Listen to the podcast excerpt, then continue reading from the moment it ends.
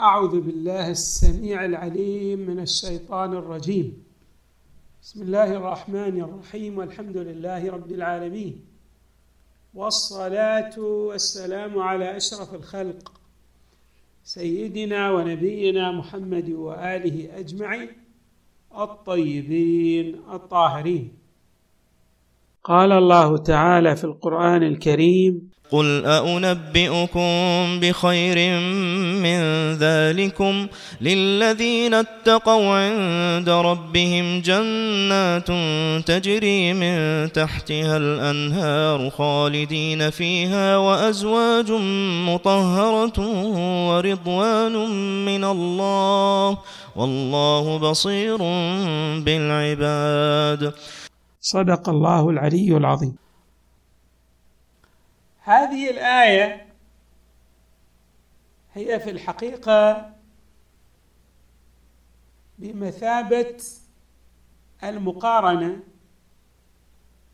التي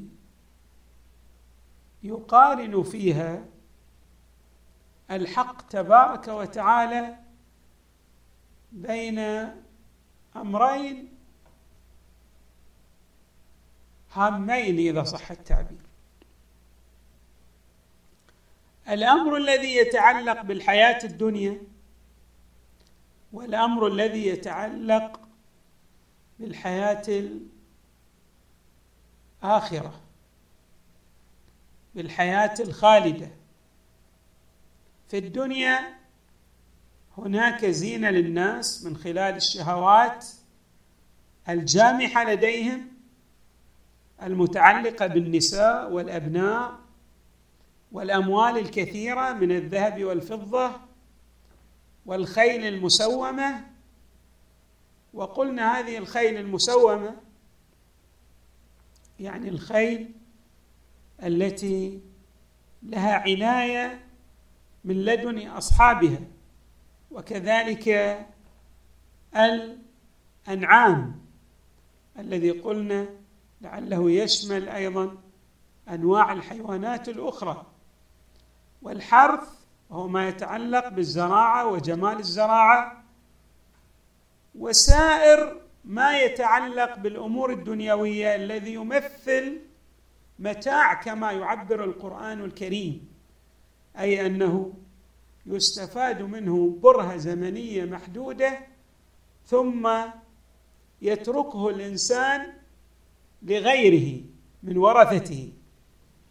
وهناك شيء آخر. خالد دائم لا يزول. يشير إليه أو تشير إليه بعض الأحاديث الواردة بأن الله خلق الإنسان للبقاء لا للفناء. ولكن الثمن لهذه الحياة الخالدة هو استعمال هذه الزينة التي أوجدها الله في الحياة الدنيا على وفق القوانين والنظم الإلهية. الله تبارك وتعالى عندما يقارن يبين لنا من خلال الإخبار والإنباء بأن ما هو أفضل مما زين للناس في الحياة الدنيا ما يتعلق بعالم الآخرة. بالنسبة للمتقين ما هو الذي يتعلق بالحياة الآخرة؟ للمتقين. اولا الله تبارك وتعالى يبدأ بان الله سيدخلهم جنات. يعني ليس جنة واحدة. وهذه إبانة وإفصاح عن تعدد العطايا والمنح والمواهب الإلهية في عالم الآخرة من الخيرات التي لا تقارن بما يحصل عليه الإنسان في الحياة الدنيا.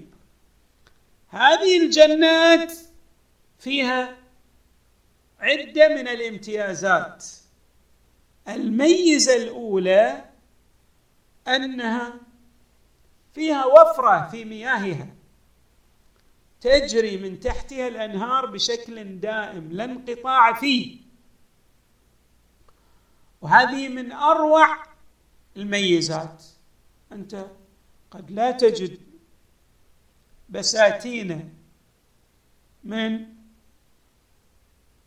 مما هو موجود في الحياة الدنيا يدو تدوم المياه فيه بشكل لا انقطاع له. هذا لا يمكن. لكن في الحياة الآخرة هذا متوفر. كما يتحدث عنه القرآن. الميزة الثانية هي ميزة الخلود. بمعنى أنك حتى وإن استمتعت بهذه الأمور في الحياة الدنيا مما يوجد فيها من النساء والأموال والأبناء والخيل والمراكب الفارهة والمزارع. لكن سوف تستمتع بهذه الأمور في مدة محددة ومعينة. ولا يتاح لاستمتاعك بها أن يستمر إلى ما لا نهاية له. الاستمتاع الدائم الذي لا ينتهي لا يوجد إلا في الجنة لا يوجد إلا في عالم الآخرة. ولهذا نجد مقارنة لعلي عليه السلام. من المقارنات الجميلة يقول لو كانت الدنيا من ذهب والآخرة من خزف ولكن هذه الدنيا فانية. والآخرة باقية. لاختار العاقل الخزف الباقي على الذهب الفاني. كيف والمسألة؟ بالعكس. الإمام يريد أن يلفت أنظارنا إلى أن مسألة الحياة الأخروية مع أنها لا تقارن من ناحية الامتيازات والعطايا بما هو موجود في الحياة الدنيا ولكن ولكن هناك ميزة جميلة رائعة كبيرة ألا وهي ما يتعلق بالخلود. الإنسان بوجدانه بحقيقة كنه إدراكه يتوق ويرنو ويتوق إلى مسألة الخلود. هذا ركب وجود الإنسان على أن يلتفت إلى مسألة البقاء والاستمرار والخلود الدائم. ولهذا يبحث الإنسان عن خلوده. واستمرار وجوده بأمور متعددة.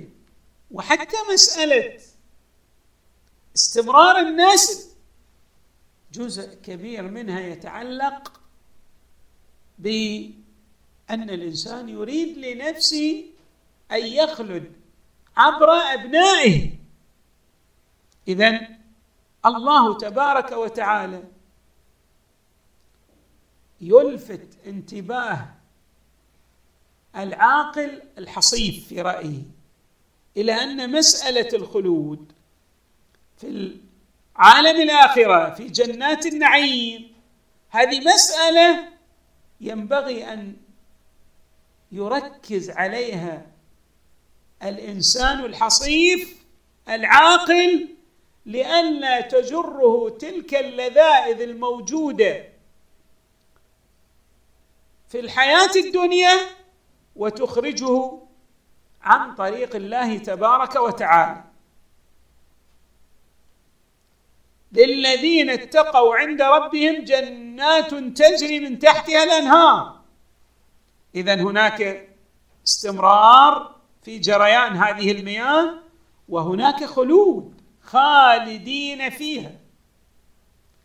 نأتي إلى الغريزة التي تحدثنا عنها. وقلنا بأنها من أهم الغرائز. وتدعو الإنسان إلى أن يبذل الغالي والنفيس في سبيل الحصول عليها ألا وهي ما يتعلق بالاستمتاع الجنسي بين الرجل والمرأة. حتى في هذه الميزه الكبيرة الموجودة في الآخرة تختلف اختلافا بينا واضحا لا يقاس بما هو موجود في عالم الآخرة مع الحياة الدنيا. ونلحظ ها هنا التعبير القرآني الجليل. يقول الحق تبارك وتعالى وأزواج مطهرة. ما معنى وأزواج مطهرة؟ الطهارة ها هنا لها معان واسعة. من جملة المعاني انها هذه الأزواج المطهرة يعني لا عيب فيهن. طهرا بمعنى زكى خلص من الدنس.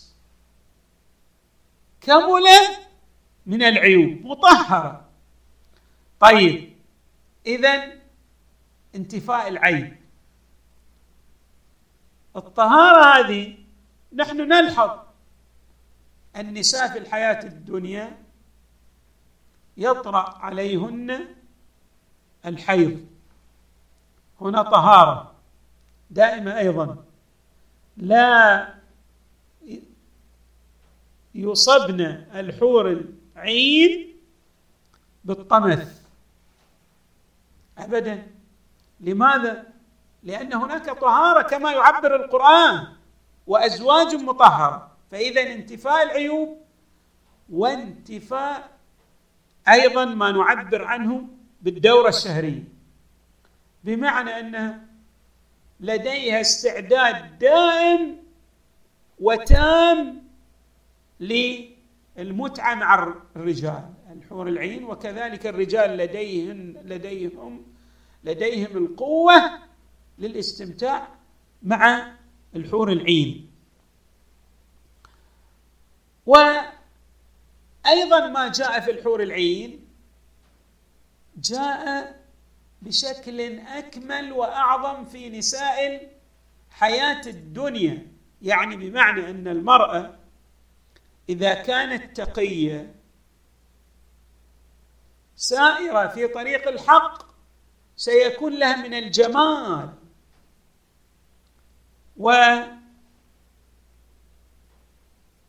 والزينه التي يعطيها إياها الحق تبارك وتعالى ما هو أعظم من الحور العين. بمعنى أن جمال المرأة المؤمنة في عالم الآخرة أكبر وأعظم من جمال حور العين كما تشير إلى ذلك بعض الروايات. نحن لسنا بصدد البحث في هذه الحيثية وإنما بصدد هنا أيضا نلحظ أن الآية ما ركزت على الحور العين الحور العين قالت وأزواج مطهرة يعني بما يشمل نساء الموجودات في الحياة الدنيا اللاتي يخرجن من هذه الدنيا بإيمان وتقوى فيصلن إلى عالم الاخره ليتبوأن مكانة كبيرة. أزواج يشمل الحور العين والنسوة الطاهرات العفيفات التقيات اللائي اجتزن امتحان الحياة الدنيا وما فيه من نصب وتعب. إذا وأزواج مطهرة. الفذلكة الأخيرة وحري بنا أن نقف عندها عندما تقول الآية وأزواج مطهرة. من أهم جوانب التطهير أن القبول القبول التام لهن لهذه الأزواج.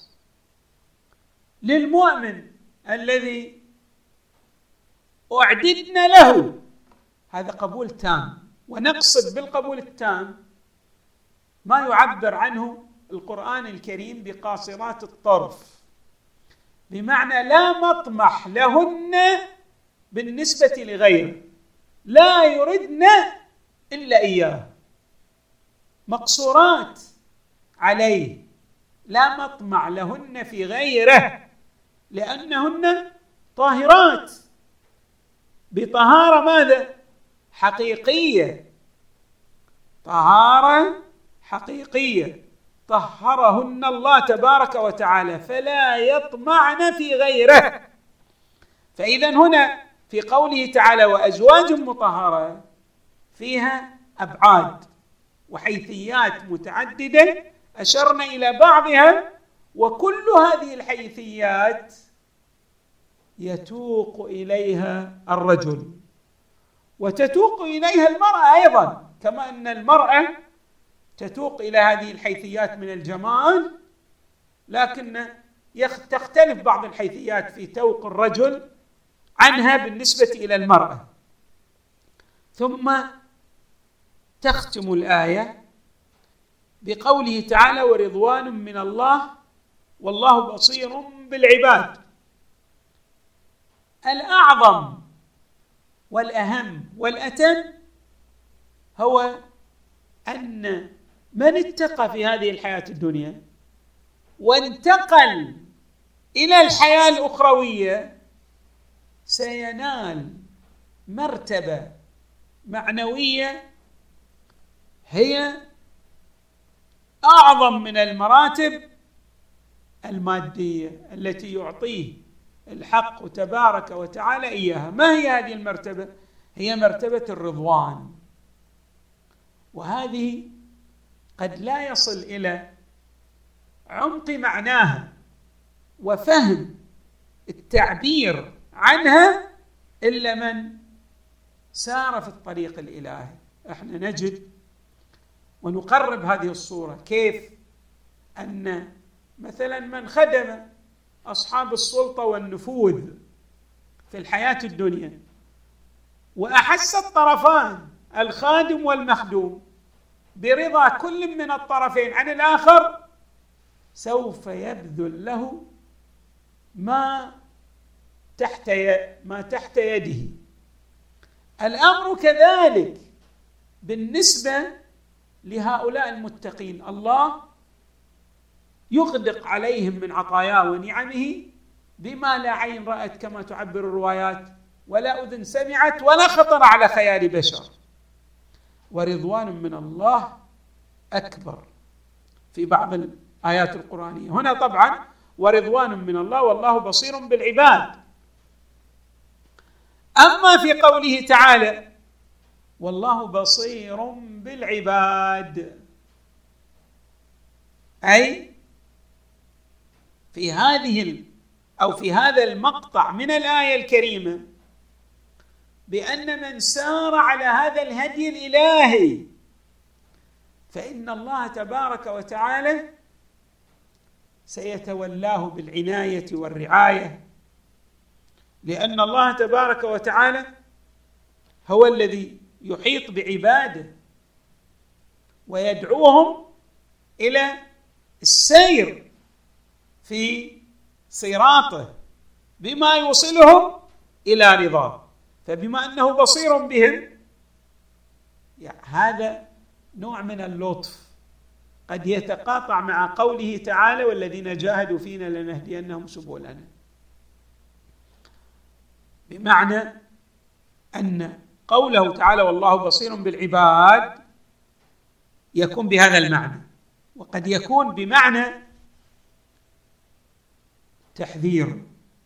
كما ان الله أعد لك هذه النعم فهو يحذرك من الانزلاق لئلا تفوتك هذه المغانم التي لا تقاس بالحياة الدنيا.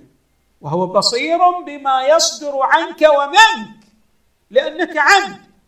فإذا قوله تعالى والله بصير بالعباد فيه إيضاح لامرين مختلفين كل منهما له ارتباط وثيق بهذه الآية المباركة.